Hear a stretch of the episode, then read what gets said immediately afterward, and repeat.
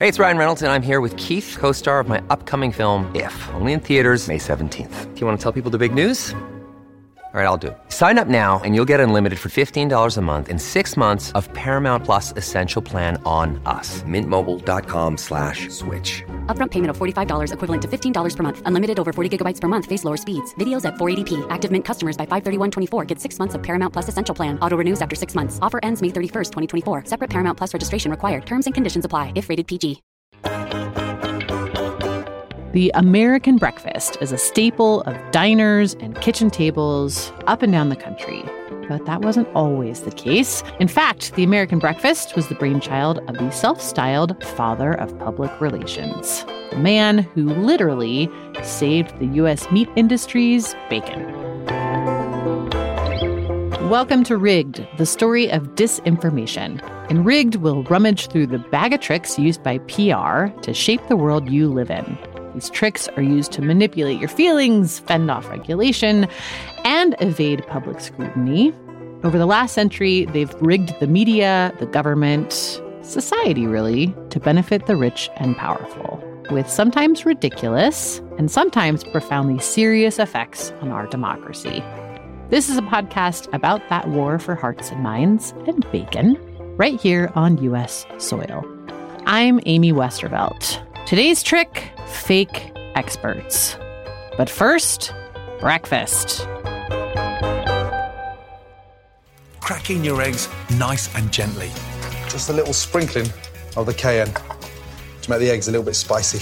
Then into a preheated oven for six to eight minutes. Meanwhile, onto my bacon, and I'm giving it a classic American twist. We're just gonna bring it back down to ground level and make proper scrambled eggs and perfectly cooked bacon. We're basically just going over the most basic breakfast you can make. We're just gonna take the simple ingredients. We just have eggs, we just have bacon, and we have some toast. So, one of the requests was show me three ways that I can cook bacon. Well, actually, I could show you four if I was in my house with my deep fryer. But It's hard to imagine it was ever rare for Americans to eat bacon with breakfast. Go to most diners in the country today, and what's listed under classic breakfasts almost all include bacon. Pancakes and bacon, bacon and eggs, French toast and bacon, bacon with bacon, wrapped in more bacon. Let me tell you, as a vegan, breakfast is the most obnoxious meal to eat out because it's all bacon, mm-hmm. sausage. I couldn't eat a damn thing on that plate. This is Mary Annaïse Heglar, my friend and frequent collaborator. I've spent most of the last 20 years researching disinformation and propaganda. And mostly that entails sitting in the dark corner of an archive, looking through the papers of a long dead PR guy, and then going, oh my God, this can't be real. Is it real? I don't know. To myself. When I need to sanity check something, I call up Mary. I brought whiskey for this occasion because I have no idea where this is That's going. good. That's good. So, okay, it might seem totally normal that the classic American breakfast is built around bacon because so many of the first settlers in America were from the UK or Ireland. The Brits were curing, salting, and eating pork belly from the early Middle Ages onward. And by the 18th century, it was a standard part of the English breakfast. Look, in 180, British people didn't exactly have a great life expectancy anyway. English immigrants to the American colonies brought pigs with them. And bacon really took off in the New World, where there was plenty of space to build hog heaven. By the 1870s, Cincinnati was known as Porkopolis, and Chicago meatpacking plants were butchering more than a million pigs every year. For workers doing manual labor on a farm or maybe in a mine or the railroads, a meaty breakfast helped them get through the day. But as the 20th century marched on, most Americans weren't doing that kind of work anymore. Even in factories, people weren't expending as much energy. And a health food, back to nature kind of movement emerged and began reshaping the American diet. So, for most Americans, breakfast had become a pretty light meal a piece of toast or a roll, maybe, juice, coffee, that's it. With the disappearance of the cooked breakfast, bacon was facing its own demise. It's Armageddon, if you like. Enter Edward Bernays, one of the founders of modern public relations. If you listen to my other podcast, Drilled, you might remember Bernays from his work with the oil industry. We'll stick a link in the show notes for those of you who are curious. At any rate, Bernays considered himself of high pedigree, often boasting about being Sigmund Freud's double nephew. Wait, what? Well, my mother was his younger sister, and my father was the brother of his wife. Uh, weird flex, but okay. Growing up with the Freuds had a huge impact on Bernays. I heard about my uncle's theory of dream interpretation. I heard about psychology as being an important force in evaluating human behavior. I heard of repression and regression and suppression and projection and and taboos and Oedipal complexes Bernays loved to tell this story. In fact, it's hard to find an interview with him where he didn't mention it. There are two types of PR guys the behind the scenes Svengali types who keep a low profile, and then there are the PR guys who make sure they're the story. Bernays was definitely the latter. He spent as much time on his own image as he did on his clients. Another part of this image was to cast himself as the father of public relations. If people took that to mean he was the world's first publicist, he didn't correct them. But that title actually belonged to his friend, colleague, and mentor, a guy named Ivy Lee that you'll meet in a minute. First, more Bernays. Bernays loved sitting around listening to double Uncle Siggy's theories, but his father wanted him to do something practical with his life. He even sent Bernays to Cornell to study agriculture, hoping he'd follow his father into the grain business. But it quickly became clear that this was not in the cards. Eddie Bernays was not a grain guy. He fancied himself a member of the intellectual elite. He loved theater, books, singing. He wore expensive suits and flashy scarves. And he sported a mustache that definitely required grooming. He was a dandy, even by 1912 standards. Within a year of graduating, he was already working as a press agent for theater and ballet, and he loved it.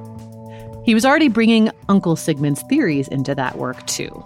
When I found one of the earliest examples of that, I had to run it by Mary he um, had this idea for a poster um, for a Russian ballet that he was working for, and he he um, he had the one of the main dancers, a woman named Flore Revalles, and he put her in like a really tight dress and took her to the Bronx Zoo and had her pose with a giant boa constrictor.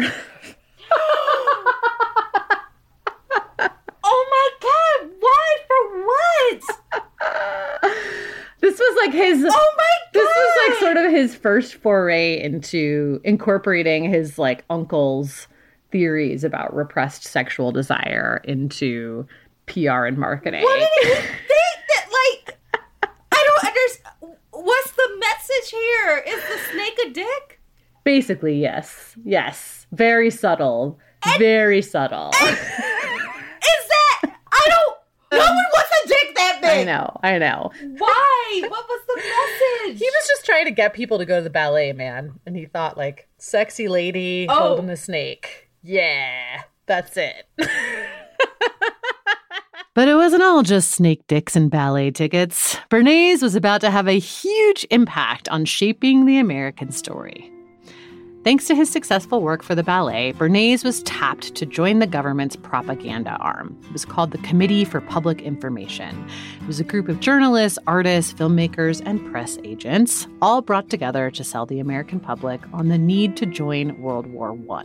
The president, Woodrow Wilson, had been elected largely because he promised to stay out of the war. Now he had to sell the public on a U turn. That was the committee's job, and they delivered. Here's a speech they wrote for one of the country's foremost bankers in 1918.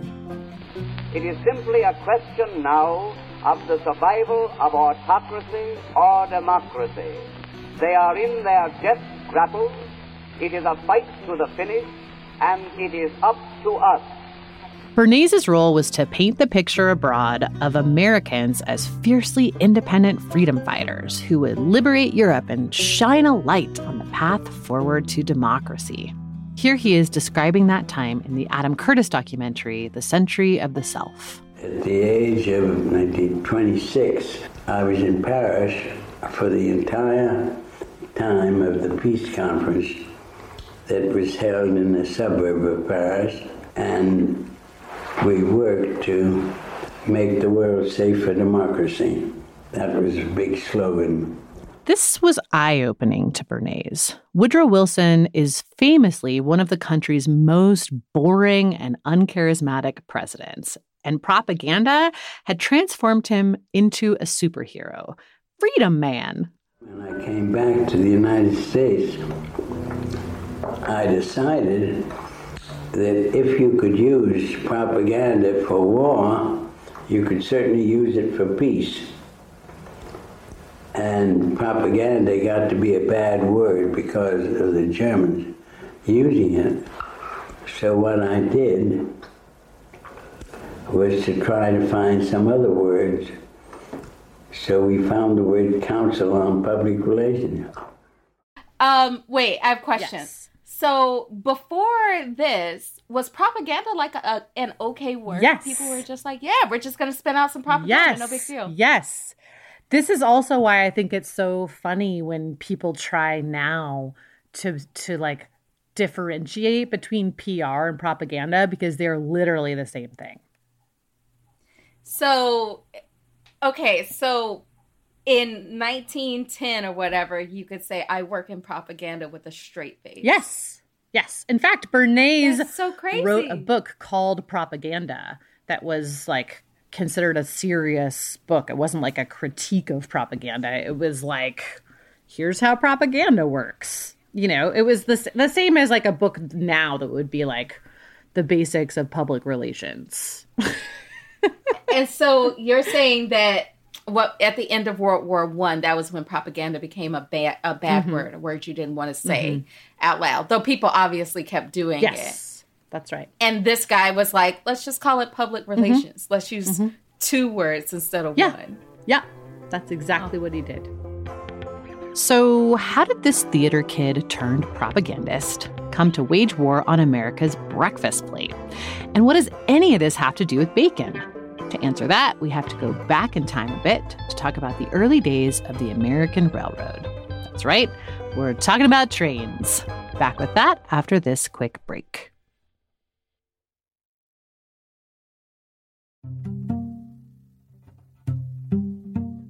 Americans spend an average of 90% of their time indoors which is bad news because according to the EPA, indoor air could be two to five times more polluted than outdoor air. In some cases, it could be a hundred times more polluted. Data shows that air pollution is responsible for nearly 7 million premature deaths around the world. I have a strange little problem in my neck of the woods, and that is that everybody likes to burn their garden trash and other trash too. Lots of trash burning going on in my neighborhood. Not great. Air Doctor has really, really helped. I just fire it up on days when I can tell everybody's lighting their trash fires, and it keeps the household air clean. Air Doctor is the air purifier that has captured the attention of established media outlets like CNN, Money, ABC, and more. Air Doctor filters out dangerous contaminants and allergens like pollen, pet dander, dust mites, and mold so your lungs don't have to. Air Doctor comes with a 30 day money back guarantee, so if you don't love it, just send it back for a refund minus shipping. Head to airdoctorpro.com and use the promo code DRILLED to get up to 39% off or up to $300 off, depending on the model. Lock this special offer in by going to AIRDOCTORPRO.com and use the promo code DRILLED.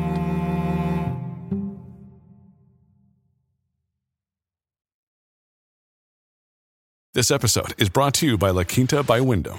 Your work can take you all over the place, like Texas. You've never been, but it's going to be great because you're staying at La Quinta by Wyndham. Their free bright side breakfast will give you energy for the day ahead. And after, you can unwind using their free high speed Wi Fi. Tonight, La Quinta. Tomorrow, you shine. Book your stay today at lq.com.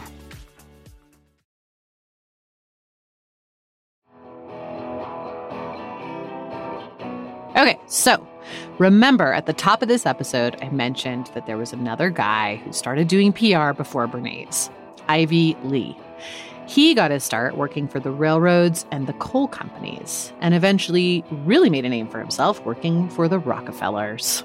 We're going to talk about Lee again in this season because he was a real pioneer in this industry. But this time, we're going to focus on one technique in particular fake experts. Or, I guess, real experts, but secretly funded by corporations. Today, we have this very warm and fuzzy, almost romantic view of the railroads. Traveling by train feels cool or special, maybe a little old timey. Of course, the majority of trains now, as then, are not for travel, but for freight, for cheaply and quickly moving stuff from one part of the country to another.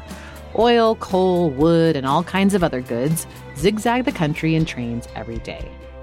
And back in the early 1900s, that was not a quaint or romantic affair, it was terrifying. Trains were constantly derailing and crashing because the industry cared way more about money than safety. They ran the trains too fast and too full, and it got so bad that in the late 1800s, the railways actually became the first industry to be regulated by the US government. How bad does it have to be that you get regulated in the 1800s? It's like being kicked out of Westworld for bad behavior. So, yeah, not a huge shock that PR emerges right as the US government first starts to regulate business. And as the vote is being extended to lots of people who are not captains of industry. PR was a handy way to keep power in the hands of the powerful in the face of creeping democracy. By the early 1900s, the public was starting to think this regulation thing was probably a good idea, and that annoyed the shit out of industry, which made PR even more appealing. Miners began striking, and workers in other industries weren't far behind. Journalists began portraying America's executives as greedy industrialists who were cutting corners and exploiting workers. The public was hungry for industrialist blood. And this is when propagandist extraordinaire Ivy Lee stepped into the picture. Ivy Lee began arranging the first press tours and press conferences to show journalists just how much the railroad companies put into safety. He also created the Bureau of Railway Economics, which looked and sounded like an independent bureau of economists, but was entirely funded by the rail industry. The Bureau's experts pushed the same line again and again. They said regulations and taxes would be bad. They'd just increase costs and force job cuts for the railroads, and that would make everything more expensive for consumers. No one wants that, right? They said it made more sense to let the railroad companies handle these things themselves. And Lee left no stone unturned. One year, to promote a rate hike for his clients, Lee created a coordinated campaign designed to get the public behind paying more to have their goods, from hay to books, shipped across the country. Yes, you heard that right, that it was a good thing to pay more for shipping costs. First, he had the Bureau write to journalists across the country, briefing them that the railways had very high labor costs. Pretty soon, articles citing these costs started to appear everywhere. Then he placed ads and opinion pieces in more than 20,000 newspapers. Then he hosted events with local chambers of commerce and businessmen, encouraging each of them to write to 10 friends in support of the rate increase. At a certain point, Lee even casually left folders of information in passenger cars on trains for passengers to just happen across. It's honestly a miracle he didn't go door to door at this point. He must have really enjoyed riding the rails. It was a very clever campaign of manipulation. Convince the public that the extra money they'd be paying would be going to workers. And it was absolutely not the fault of the railroad company, probably those greedy unions. Very few journalists knew that the Bureau had been created by Lee and funded by the railroad companies themselves. None had any idea the lengths Lee was going to. Decades later, Bernays would deploy a similar tactic on behalf of a client who needed to sell, you guessed it, more bacon. Today, if you know the name Beech-Nut at all, it's as a baby food company. But back then, they were known for ham and bacon. From the late 1800s to the 1940s, they were one of the country's primary providers of both. In the 1920s, they approached Eddie Bernays with a problem. You remember Eddie Bernays. He's the literal mustache twirling villain from part one. Fancy scarves, double nephew, penis snake, that guy. Many years ago, our client was the Beech-Nut Packing Company. We made a research and found out that the American public ate very light breakfasts of coffee, maybe a roll, and orange juice the US had fewer and fewer manual workers in the 1920s and 1930s. Chances were high that the average US worker would be sitting at a desk or in front of a sewing machine. They didn't need a gutbuster breakfast to get them through the day. And that's not great news if you sell bacon. So, what to do? Bernays borrowed a page from his old friend Ivy Lee's book and found himself a fake expert. Well, technically, a paid expert. What if a doctor said it was actually healthier to eat a big breakfast? Or better yet, what if a bunch of doctors said that? We went to our physician, found that a heavy breakfast was sounder from the standpoint of health than a light breakfast because the body loses energy during the night and needs it during the day. There is a serious amount of spin packed into this one sentence. Bernays says, We went to our physician. So, right off the bat, it sounds like this is just your average family doctor. But we know from various documents Bernays left behind that he was, in fact, the PR firm's in house doctor. So he's not exactly checking pulses and whacking knees. And then, before we even hear what the doctor has to say, Bernays is planting an idea in our heads the body loses energy during the night. Sure, that makes sense, kind of. Then he goes on to explain how one doctor became many, all touting the health benefits of bacon. We asked the physician, after telling him why we were talking to him, would he be willing, at no cost, to write to 5,000 physicians and asked them whether their judgment uh, was the same as his, confirmed his judgment. Amazing! Would he be willing, at no cost because he already works for us, to write to 5,000 physicians? Willing? He'd be happy to.